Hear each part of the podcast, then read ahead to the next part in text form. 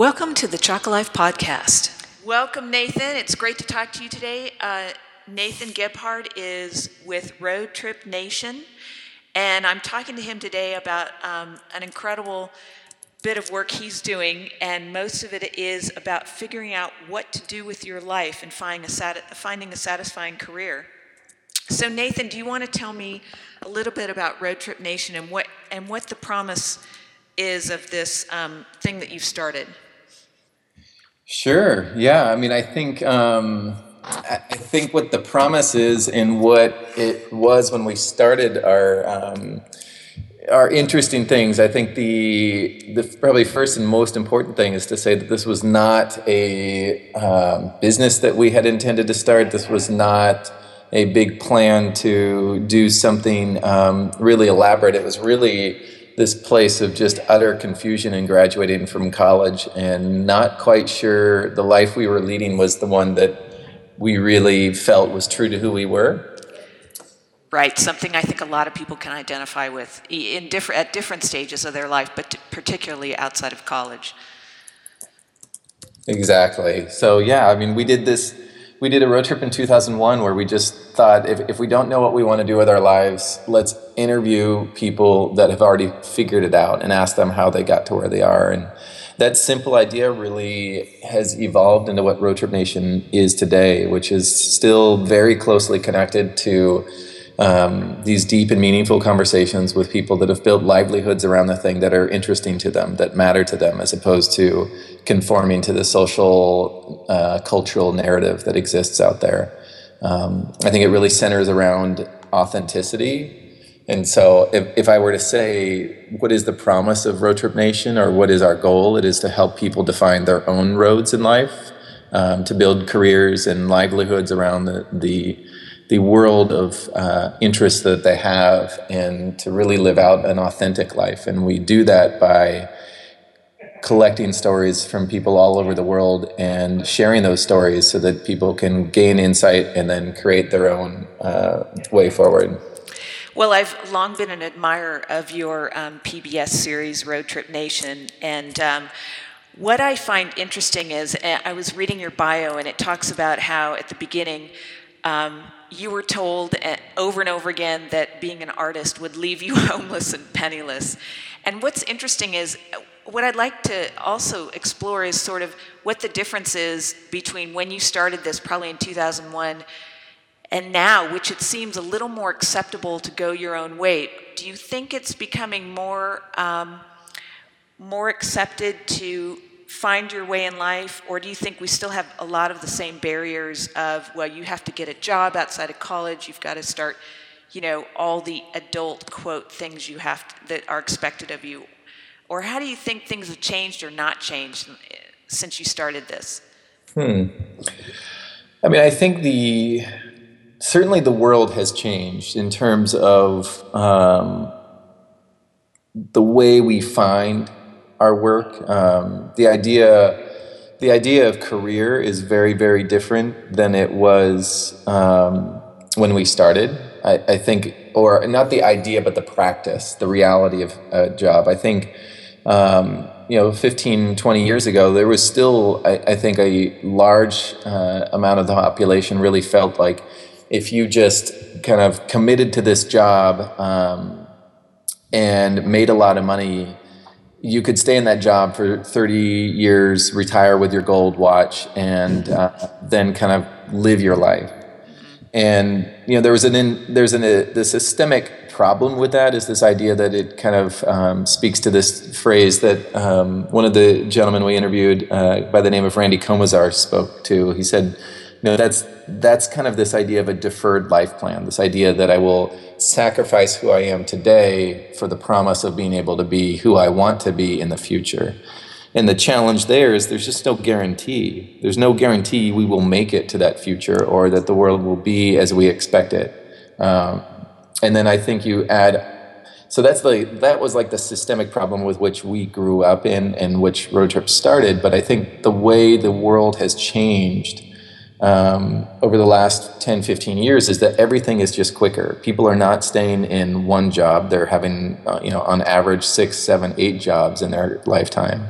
And it's not, um, it, it's not acceptable or realistic to think that there is this guarantee that if you make one sacrifice here, um, that it'll pay off in the end. And so I think we're forced to find our way through the madness, through the uncertainty in a way that that's kind of unprecedented. And I think some people are really succeeding. Most of the people that we interview are really succeeding by doing, but by finding that their course through that uncertainty, uh, by being true to themselves. And I think that that has been a consistent piece um, that we've seen is that this element of authenticity to be able to kind of buck the noise of society, to, to resist um, kind of that influence that is just not true to yourself is really, really important. But you still do. It, it, I, I don't want to. I don't want your audience to confuse what I'm saying with um, what I'm not saying is everybody be, should be these really outlandish, wild careers. You should go be a circus performer. Or you should be a painter. I think being true and authentic to yourself is the same whether you're a kick-ass accountant, a lawyer, a doctor, or a circus performer. Right. I know. I, I find a lot of uh, people now are saying, you know, uh, there's a lot of just give it all up and you know travel the world and or go live on an island. But you're right. It's not for everyone, and and you can also fashion your life around a lot of things that might have been, you know, that might not be considered the most exciting career in the world. I think you're absolutely right. I, and I love that approach because you don't go and just find people that are doing um, you know, the outlier type things. You're, you're finding people that are true to themselves, doing all kinds of careers. And so, what would you say are some of the points in how to determine that? And I know you just wrote a book um, called uh, Roadmap The Get It Together Guide for Figuring Out What to Do with Your Life, which um, is amazing. It sounds like it has exercises and things to help you figure out what your sort of true compass is. Do you have any advice on that? Yeah, I mean, absolutely. Um, more specifically, your your question was just how to find. What's the advice on finding your true compass? Yeah. Yeah, I mean, I think what the book does is, and what it forced us to do. Um, you know, I think like to back up a little bit. The history behind the book was that for the last, you know, up for the first twelve to thirteen years of Road Trip Nation before this book came along, we really were taking a very hands-off approach. Um, we were basically saying, um, "Here's a bunch of stories of how people figured it out. Listen, listen to those stories, and and good luck. We hope it works for you." Right. But we weren't really sitting there and saying, "Well, what have we learned?" You know, we've interviewed over a thousand people for the last 15 years, all across the world. We've certainly learned something. We've seen the consistent trends. We've seen what people have uh, done and not done. Um, and, and so with this book, we really forced ourselves to say, like, do we have our own philosophy? And if we do, what is that? And it, it, it turned out we did. Um, I think what took so long is we didn't want to become the noise for somebody else. We didn't want to say, well, here's the prescription. You, you need to do A, B, and C, and then you'll make it work. Um, and so what we created in the book is something that we feel is really true and representative in the real world. Um, we created an open framework so that the reader can really use this book as a tool to guide them on their own path, but not. Um, but it's not a prescription. It's not a guarantee of you know do these things and you will have uh, a perfect happy life. I think life is really tricky and messy, and so what we have seen and what we've teased out is kind of this open framework that's consistent with all these people that we interviewed. And we encapsulate that framework in the book as this kind of idea of self construction. And it's this circular loop of, um, of this process we call, we break down into let go, define, become. The idea is you let go of the noise of society, that cultural narrative that's inconsistent with your own authentic self. You define who you are and, and what, what you want to be in this next iteration. And then you go out to become that thing. And then the, the follow up to that is that we all change and we all evolve, and so you go through this process again. And this is something that we've seen very, very consistently with everybody that we've interviewed that that you're evolving and continuing to become yourself. I think that one of the most shocking things that we had on the on the road trips is you know sitting down with somebody like the founder of Starbucks or um, the director of Saturday Night Live or Wanda Sykes. You expect them to all say, "Well, I always knew I wanted to do this, and this is how I figured it out." Right. And what we're so surprised by is more often than not, they felt the need to give us this disclaimer that they're still figuring it out. And so we really wanted to create a book and a guide that was true to both the process of figuring it out, but didn't sell this short-sighted idea that like you figure it out once and then you're done. So the book is is is really a representation of that. Yeah, you know, it's interesting. One of your quotes was figuring out how you fit into the world isn't an equation you solve once. And I think that's so true. And it's so funny. A lot of times, I, I have a friend who calls it chapters of your life because um, each chapter is distinct but connected. And it's funny how a lot of people, like you said, even if they um, are incredibly successful and seem very grounded in whatever they're doing, it, it was a very curvy road to get there. And um, what's interesting is to kind of give yourself the leeway, I think, to try some things. And like you said, um, work through sort of what, what fits for you. But uh, how do you, one of the things I think that's the biggest problem is, you know, getting rid of the noise because I think now it's more than ever, you're just bombarded with the noise of either what other people are doing, what makes them happy, um, what you feel should make you happy. And do you have any anything to, you know, any um, advice on sort of cutting through that? Yeah, absolutely. Um, I mean, I think, you know, it, it, if I were to reflect back on my own story and then kind of come up to this piece, the noise was so corrosive to my own self that I started telling family members um, a, a lie. And it was kind of, you know, those uh, barbecue, family barbecue conversations where the uncle comes up and is like, oh, so what are you going to do? Uh, what are you going to do with your life? Right.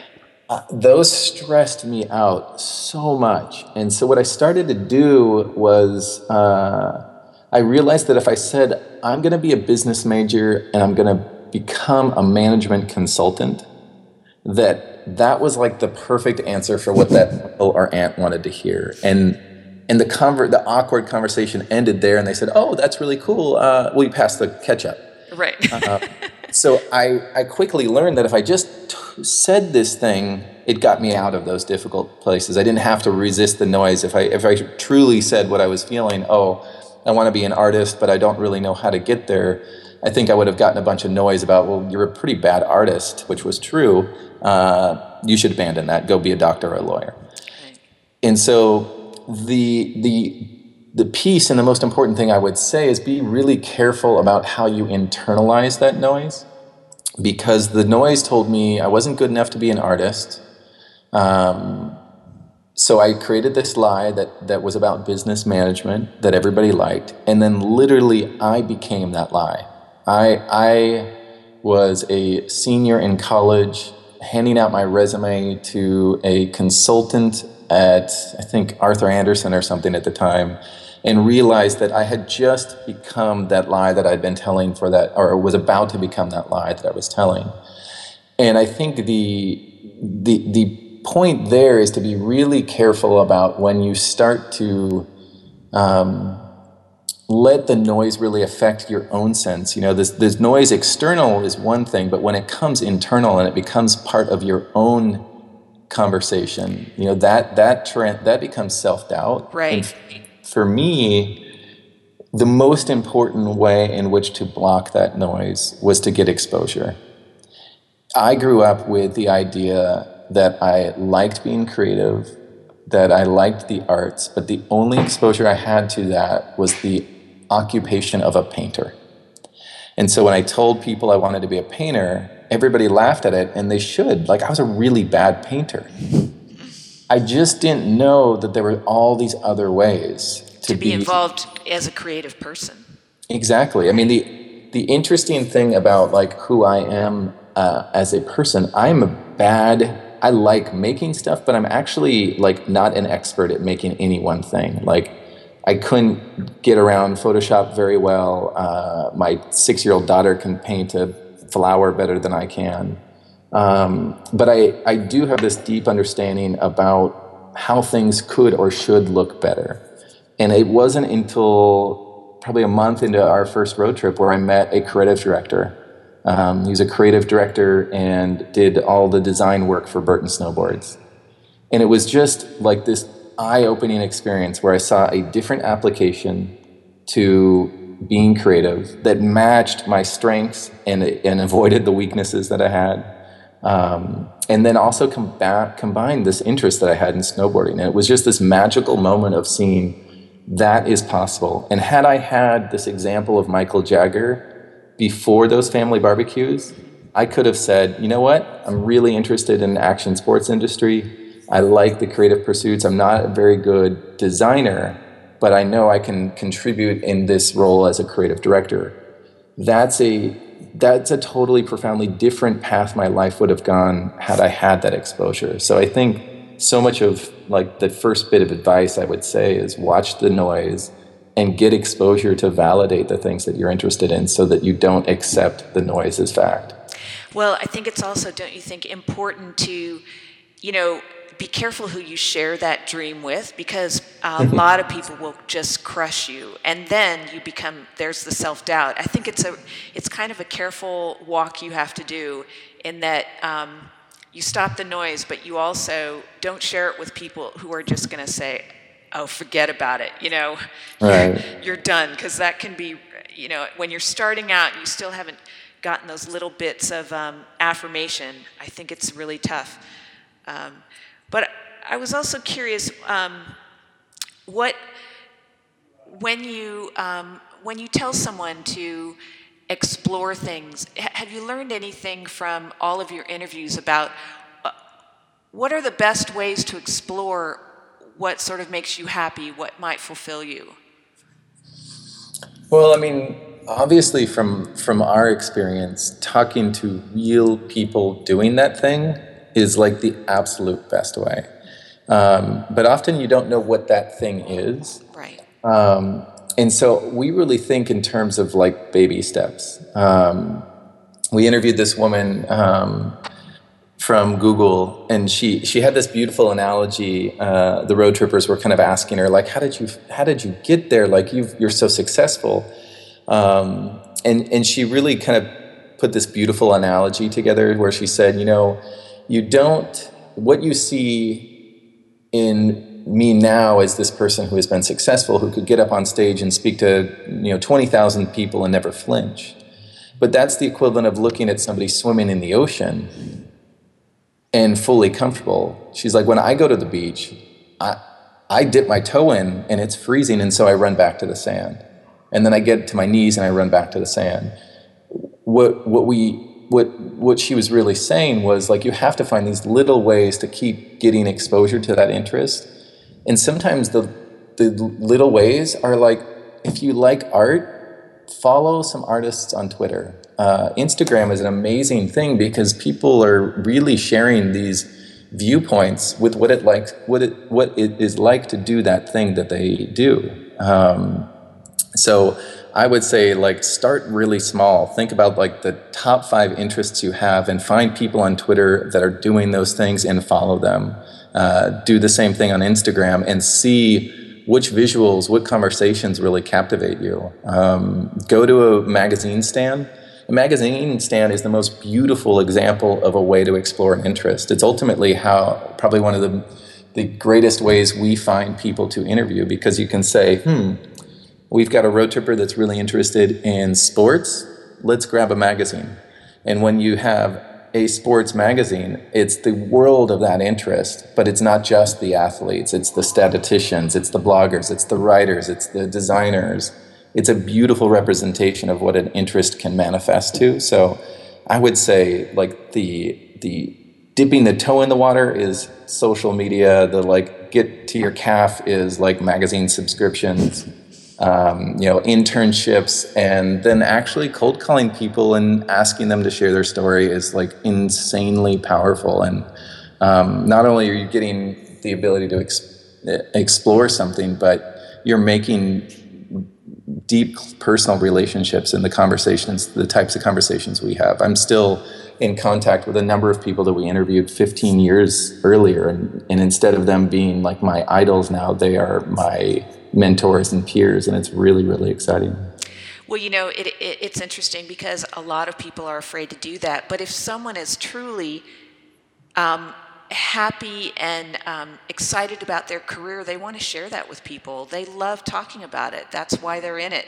So I, I agree. You have to really reach out. And it's surprising how much help you'll get or, or, the amount of people that will just, just say, Yes, I'd love to talk to you about that. Yeah. I mean, it's crazy. Like, I mean, we interviewed Michael Dell, who started Dell Computers, obviously, and I got to him from dialing the 1 800 number that was on the commercial that I was watching like five minutes earlier. Right. Like, there's no reason Michael Dell would have wanted to interview me. I was a you know broke college student with no credentials but you are exactly right like he cared about being in that moment he remembered what it was like to tell his parents that he didn't want to be a doctor and the same thing was sandra day o'connor like i I cold called Sandra Day O'Connor from the U.S. Supreme Court's website, and I dialed the tour and information number.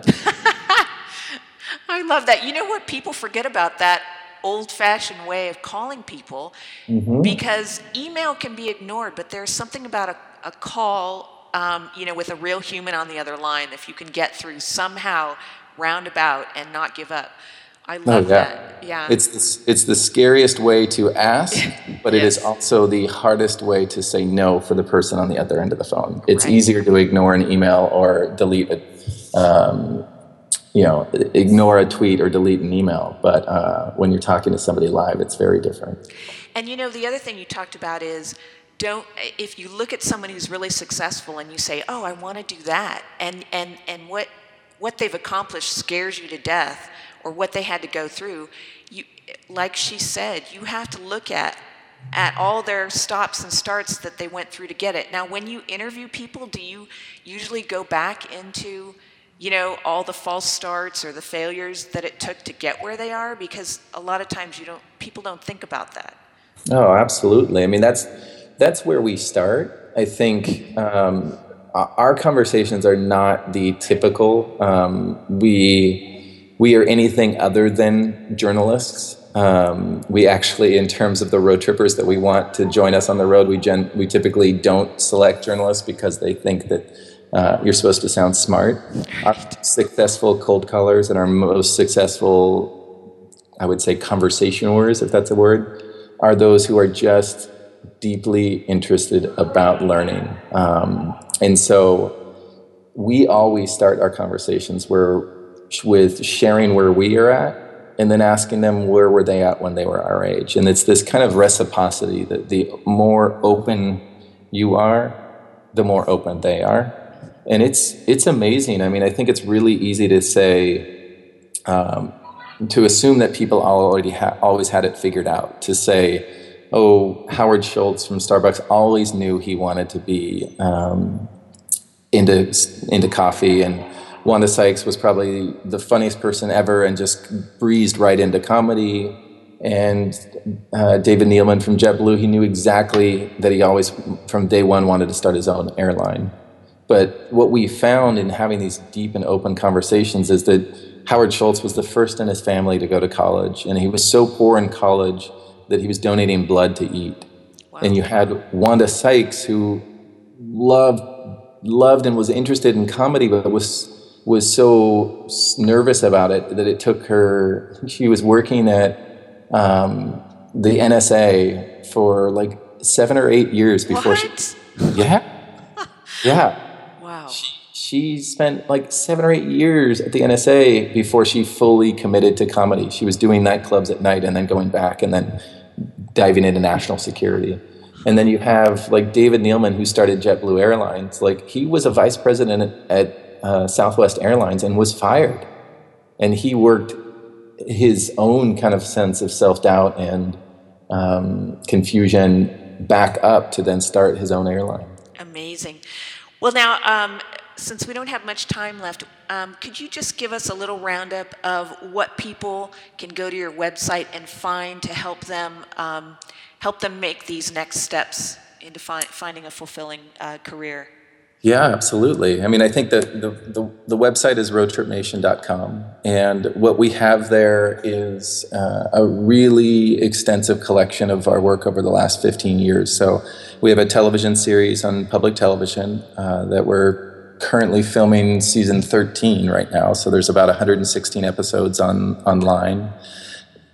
And then um, the biggest piece is what we uh, call our interview archive. So every interview that we've done on the TV show, uh, on other road trips, we put up online for people to explore.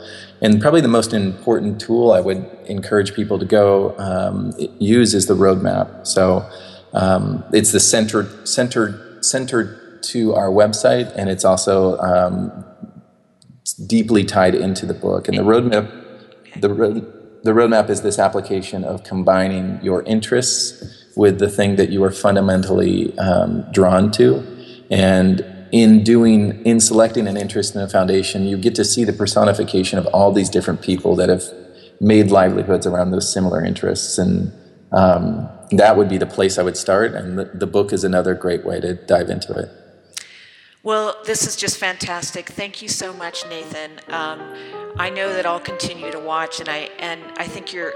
I mean, you've not only started a business, but an incredible service to people who are really asking for more in their lives. So, thank you so much. Well, Ingrid, thank you very much for the time. I very much appreciated it and enjoyed the conversation. Thank you. For more information, go to chakalife.com.